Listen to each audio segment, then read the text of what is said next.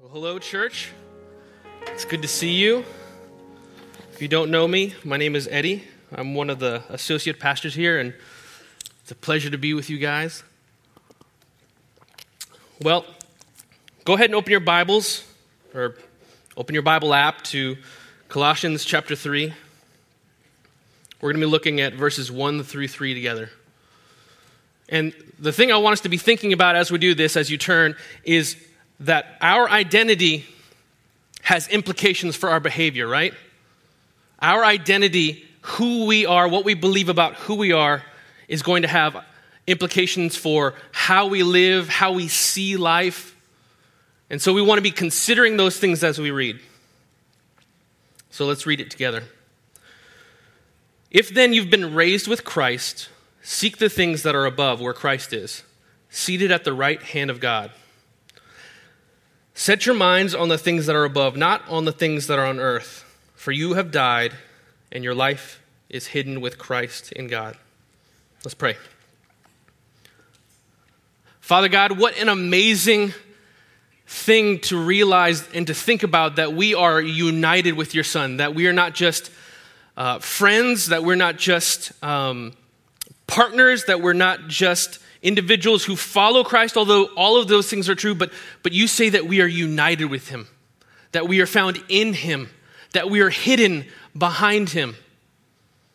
And Father, we, we pray right now that as we consider what that means about who we are as people, as individuals who follow and serve you, that you would help us to have a perspective that informs our circumstances, that strengthens us in our fight against sin, and that gives us the ability to see with joy the glory set before us, even in the most difficult of circumstances. We pray these things in Jesus' name. Amen. So I was a weird kid, and I wanted to do a lot of cool things, and, and I had read a book called Matilda, and I don't know if you're familiar with the book, but she tries to, she can move things with her mind. She figures that out. And so, of course, being the weird kid that I was, I was like, well, this is a fiction book. I'm going to go ahead and try that. And clearly, that might be true of me. And so I remember, you know, setting a, a, a pencil and, and staring at it and trying to will it to move. You know, maybe, maybe I am someone special. Maybe I have special abilities that allow me to move things with my mind, even just a little bit. And, and I remember you know, you'd have these moments where you think, oh, did it move? Did it move? As it turns out, I don't have those abilities, and uh, yeah, Matilda was not real.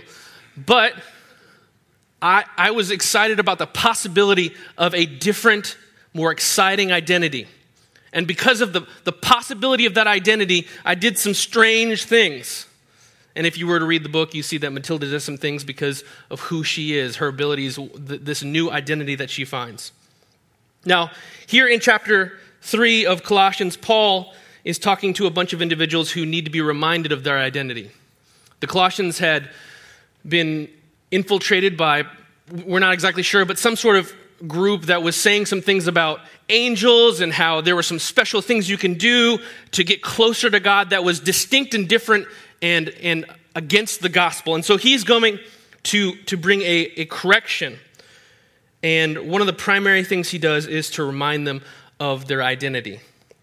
Now, if you're in this room, my guess is that many of you have heard the gospel, the good news about Jesus Christ. You know that Jesus lived this perfect life that we should have lived. He died the death that, that we deserve to die, and he rose again, defeating Satan, sin, and death on behalf of everyone who would express faith in Christ. We know this.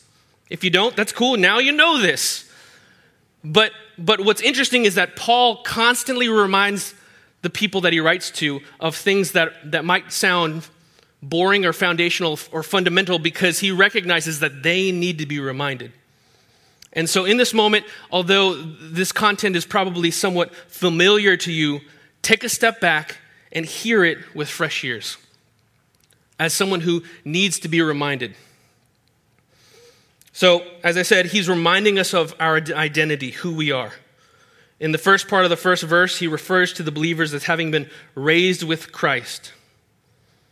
So, you and I are here in the 21st century, two millennia after the life and death of Christ. And yet, if you've trusted in Jesus' work to redeem your life, Paul says that you as well have been resurrected with Christ. There's some part of this resurrection reality that we get to experience now. Now, as Christians, we have this tension that we live in. Theologians call it, because they're really smart and they come up with amazing things, the already and not yet. That was a bad joke, I understand, that's okay. The point is, they said, well, there's parts of the kingdom that are already here, and there are parts of the kingdom that are not yet here, right? Jesus has come. He, he lived this perfect life. He has inaugurated or introduced the kingdom of God. And yet, we're still here waiting for it to come to its fulfillment. You and I, we take part in Christ's resurrection here and now, though maybe not fully. When we pray for mercy, we pray as individuals who are part of the kingdom of God, who know that Christ has given us mercy. We've been talking about praying for health and healing, and there's been tons of testimonies of healing. And the reason that we believe that God moves is not just because God is powerful, and yes, He's powerful, and He's able to save and heal in every generation, but we believe that there was something distinct that happened in Christ that has been accomplished, and there's a taste of it here and now. Now, maybe you're in, in the not yet portion, and we're still praying and believing, but there is a tension that we're experiencing here. And so He says, you have been raised. Now, there's a, a, raising that's going to happen, but there's a, there's a taste that we get to have here and now. You have been raised. This is who we are. This is our identity. Individuals who live in the kingdom here and now, having been raised. Perhaps we don't taste the fullness of that, but, but Paul is beckoning us and saying, go for it, ask for it, Pray for it. Christ has inaugurated the kingdom. We take part in Christ's resurrection here and now. This is also why in 2 Corinthians chapter 5 verse 17 this is probably a, uh, a verse you might be familiar with it says Therefore if anyone is in, crea- in Christ he is a new creation the old has passed away behold the new has come. Now anyone who has children or if you're married or you live in any sort of close relationship can attest to the fact that yes, they may be new creations, but also there's some old creation there, right? There's some sin nature there. And so we live in this tension, but Paul continues to remind us you have been raised with Christ, right? He says he is a new creation. The old has passed away, the new has come. That is our reality. We're united with Christ in his resurrection. And if we're united in his resurrection, we must also be united in his death. No amens to that. That's okay. In verse 3, he says it this way You have died, and your life is hidden with Christ in God. Paul says that you and I have died, and our life is hidden with Christ in God. When we are united by faith in God, we give up our claim to autonomy and to identity apart from Christ. We give up our autonomy and our identity apart from Christ. That's something that, that I think that we struggle with as, as Americans because we're this country is built on individualism. You know, we are I am my own person and one person can make a huge change. And these are things that are absolutely true, but there's something about the, the, the New Testament that really speaks to the fact that, that when believers come to understand who they are in Christ, they understand that they are not their own. And that has a vertical, vertical dimension you know, Christ all of a sudden is, is the one we're representing, the one uh, we're, we're testifying to, the one whom we're uh, trying to glorify in our life, and it has a horizontal dimension, right? No longer is it me and my church and my choices and my money and what I'm doing. It's us, we, your sins, my sins, your virtues, my virtues, just mixed up, all messed up. And, and we have the, the privilege of working this out, right? Pastor Duke had mentioned, he said it this way one time holiness in, in, a, in an individual um, expression is purity, but holiness in a corporate expression is, is unity. Yeah, that, tell Pastor Duke, that wasn't me. it, it's, it's a poignant point, it's, it's a good point. And when you come to Christ, you die. It's no longer the Eddie show. It really never was the Eddie show, but I sure thought it was for a long time. Sometimes I like to think it is. It's no longer the, you know, the so and so show, or the, we are brought together, and there's something about the holiness of God that is expressed in a, a, a community of people who have died and who are hidden in Christ. So we're united in, uh, in death. You know, when I was in college, I lived with a bunch of guys. I, I lived with actually a number of different guys at different times. Um, they were all relatively moral, good guys. This is not one of those stories, but we were guys. And so my life consisted of living in a dirty house, in a dirty room, with like uh, an alarm clock that my mom gave me when I was like 12. But it was very effective. It, it was super loud. It was from Korea. She's Korean. And that, I don't know that that matters, except that it was just spoken Korean really loud. It wasn't just like ding, ding, ding. It was like, and said a bunch of stuff that I don't understand because my mom never told me. Um, and I had that because I was a grown man. I had, you know, the laundry pile that didn't get done until I just was tired of wearing smelly clothes. And I don't remember, I literally don't remember ever cleaning a bath- bathroom. Like it may have happened, but I don't remember it. I had one roommate, poor guy, he was not okay with that. So I think he cleaned it up quite a bit. So I kind of missed out. But, but my life as a bachelor was, it's a bachelor life. And if you're, if you're a, a man, you probably can relate. Um, then I got married, uh, and things changed, right? things changed. Now, it wasn't overnight, but, but you know, my mess became our mess. And and it was no longer okay for me to have a mess. And, and, and this is nothing on my wife. It was just the reality that, hey, there's another person who literally lives in the same room as you. Don't be a jerk, right? And and my my bathroom became our bathroom, and and all these things changed. And I realized it was not just me who lived. I didn't live anymore. We lived. You know, my wife Mary and I. We lived a life together, right? When you and I put our trust in Christ, we gain an identity by losing our own life. We die to who we were in order to live for who Christ is. This is why, this is why Christianity has to be way more than just a behavior modification program. You know, this isn't just what we're doing here is not an effort for you to be good moral people right? There has to be something in the core of who you are that changes by the power of God, right? You no longer live, Christ lives in you. It's life transformation. This is why Paul says in Galatians 2:20, "I have been crucified with Christ. I it is no longer I who live, but Christ who lives in me. And the life I now live in the flesh, I live by faith in the Son of God who loved me and gave himself up for me. For Paul, he, he no longer lived. And there are places in, in, in Acts and other places where he's saying, you know what, I'm probably going to die, guys. And everyone's like, no, don't do it. And he's like, well, you know, it's better for me to go do this. And, and it's not, it doesn't matter to me so long as I do what I'm called to do. Paul understood the weight of the call, that he was done. His agenda, his, his prominence, his life plan, his five year plan, his 10 year plan, that's, it was done. It was God's plan, whether it meant living a life of, of ministry or dying a horrible death. Right?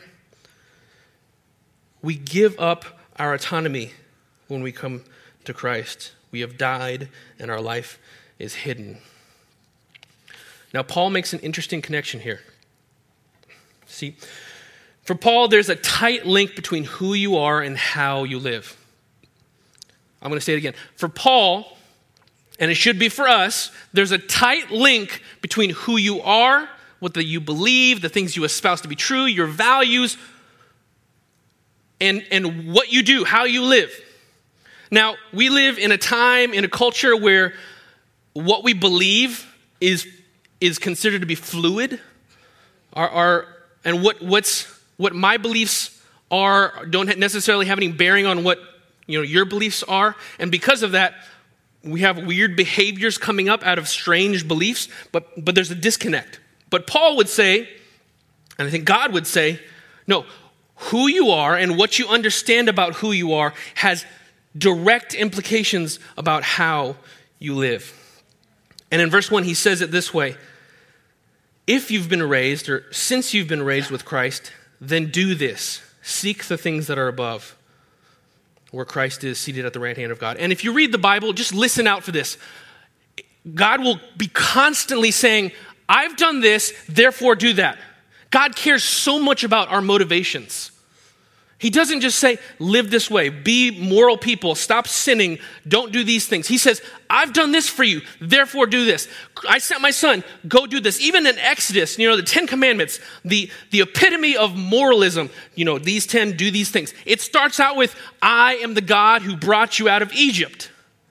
I've done this. This is your motivation. I'm your God. I'm your Savior. Therefore, live this way. And so he says here, if you've been raised with Christ, in other words, if you have put your faith in the God who sent his son Jesus Christ to die on the cross on your behalf, saving you from sin and hell, if that is true of you, if you recognize and believe what Christ has done, then therefore live this way. And he says, Seek the things that are above, where Christ is seated at the right hand of God. Now it's interesting, he could have just said, you know, seek the things above do Christ like activities, be moral. And in fact, if you keep going in, in verses 5 and following, he talks about the things we're not supposed to do and the things we are supposed to do. But he's, he specifically, he, he hones in on this and he says, Seek the things that are above. Well, what do you mean by that, Paul? Where Christ is, seated at the right hand of God. Why, why do you think he does that? You know, he talked about Christ being raised from the dead and perhaps that's part of it. But I think there's another part. Paul is showing us that when we're united with Christ, not only do our behaviors change, our perspective changes. He puts it more explicitly in Ephesians 2 6 when he says that we were raised, I'm sorry, when he says that, that we were raised up, or God raised us up with him and seated us with him in the heavenly places in Christ Jesus. And he says that in past tense. God raised us up and seated us with Christ in the heavenly places. Now we're all sitting down here. No one in this room is in heaven in a very literal sense of the word. Um, but there's something about this already not yet kingdom come reality that we are in the throne room, that we are at the right hand of the Father, that God sees Christ and sees us in Christ. I mean, just stop for a moment there. Like, holy cow, if you can say that. I don't know. Pastor Brett's not here. Huh? You should never do that. I should never do that, anyways. Um, but I mean, that's that's shocking. He says that we are seated. We have been seated with Christ and so it isn't just a, hey guys, since Christ did this, do this. He says, since Christ did this, he's up here, seek and look at things, consider things. In fact, the word he says, uh, set your minds, it means concentrate, it means focus on, it means think about things from this perspective. If you made it to church, my guess is that one or two times you may have, may have had a perspective that wasn't heavenly, right? Maybe it was a perspective about a family member or a, a, a, work partner or the driver in front of you on 28. But, but God is calling us not just to act a particular way, but to think a particular way and to see the world a particular way. When we're united with Christ, not only do our behaviors change, our, our perspective changes. Not only is Christ at the right hand of God, by our union with Christ, we are at the right hand of God. I think that's a helpful thing. So often, you ever feel this way? You don't have to raise your hand or say yes or anything, but do you ever feel like, yeah, I know Jesus died for my sins, but man, my life is hard? And you just feel disconnected from God. And, and I'm not saying that all of a sudden you, you, we, something has changed, but the reality is, and this is real, this is not like Paul saying figuratively, you know, I like to imagine this to be the case. No, he's saying there's a reality that we don't necessarily see in which you and I are seated with Christ, in which you and I can see things from Christ's perspective. You know, my kids have these uh, Puzzle Buzz magazines, highlights. I don't know if you've ever, I'm sure many of you have seen them in like dentist's office or something. Um, and they've got all these puzzles and they're fun, and I like to do them because I can do them because I'm 35. the mazes are so easy. Most of the time. Um, and, and one of the things they have is this, these, uh, I don't know what they're called, so I'm going to call them zoom in pictures. It's not, I'm not a marketer, and that's why I don't work for them. Uh, but there are these pictures in, in, in circles of just gobbledygook. You don't really know. You just kind of, it looks like craziness, or it looks like, I don't know, a thumbnail or something.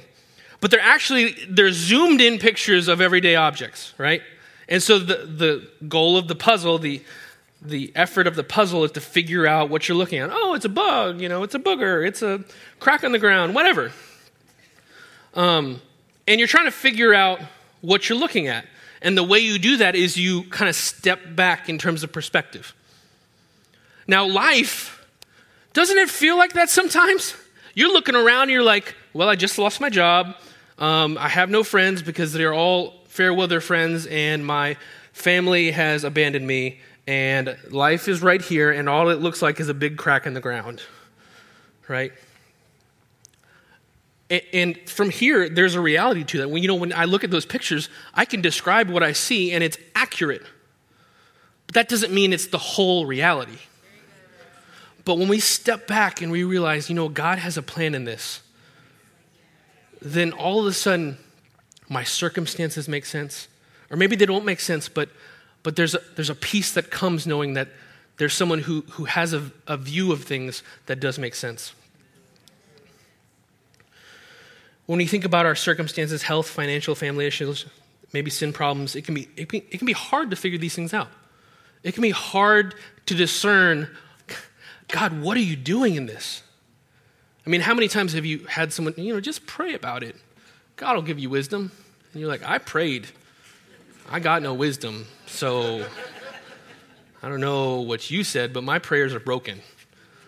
But, but there's something about pressing in and believing by faith that God has a perspective for us to see, that, that it both gives us peace because we, we know, because of what God says, that God works all things for the good of those who love him and are called according to his purpose, right? We, we recognize that. And even though we maybe sometimes we can't even get far enough away to see the whole perspective, we know the one who can. We know the one who does. And we're at the right hand of him, which is again crazy. Paul is saying that there's a perspective here that you and I need to have. It's a, it's a faith perspective. It's a perspective of our sin and our circumstances that is informed by what Christ has done and who he is on our behalf. Church, your temptation this week is going to be to see things with just your physical eyes. And you know what? There's nothing wrong with seeing things as they are. But if you leave it there, you will miss out on the perspective that God has for you. You'll miss out on the wisdom that God has for you you'll miss out on the lesson that God has for you. And I'm, I'm right there with you. I'm trying to figure out my life just as much as you are. If you died and are alive in Christ, the sin that tries to conquer has been defeated. The circumstance that's difficult must accomplish what God intends for you. So, tonight, what, what circumstance needs to be looked at with a new perspective? If, if I said circumstance and four or five different things popped up, those are the things that the Holy Spirit's saying, look at these with new eyes. What sin problem, sin issue needs to be addressed from a different gospel perspective? I'm not saying it's easy, But, but maybe you need to step back and, and look at things differently. Maybe the anger issue is a trust issue with God. Maybe the, you know, the addiction issue is, is, a, is a need to really trust in God's ability to provide for you. I don't know what it is. I'm not, but, but God has a, a perspective that's going to enable you to fight sin with a greater level of victory. He doesn't just want you to be confused. He doesn't just want you to be lost. He doesn't just want you to see things like this and be, be upset. He wants to give you a perspective from heaven.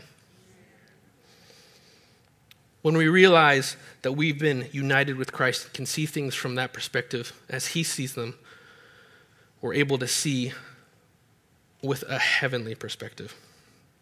Let's pray.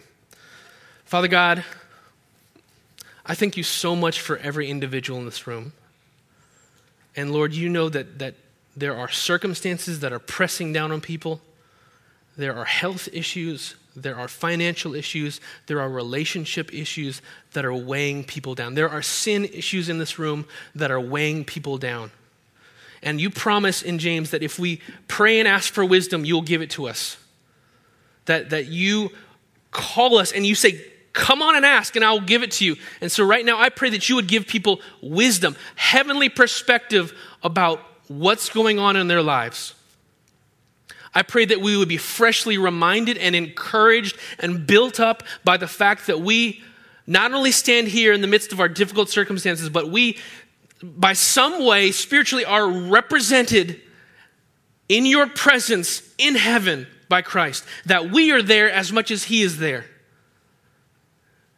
that, that we're not far from you because Christ is our mediator, that we're not far from you, from you because we are hidden with Christ in God. So, Father God, I pray that you would impress that upon us, that we would be encouraged about who we are, freshly reminded about what Christ has accomplished and who we are because of that. And out of that, Lord, I pray that it would flow new behaviors and, and more importantly, new perspectives that would allow us to navigate the way forward. We love you. We don't deserve you. We thank you for you. It's in Jesus' name we pray. Amen.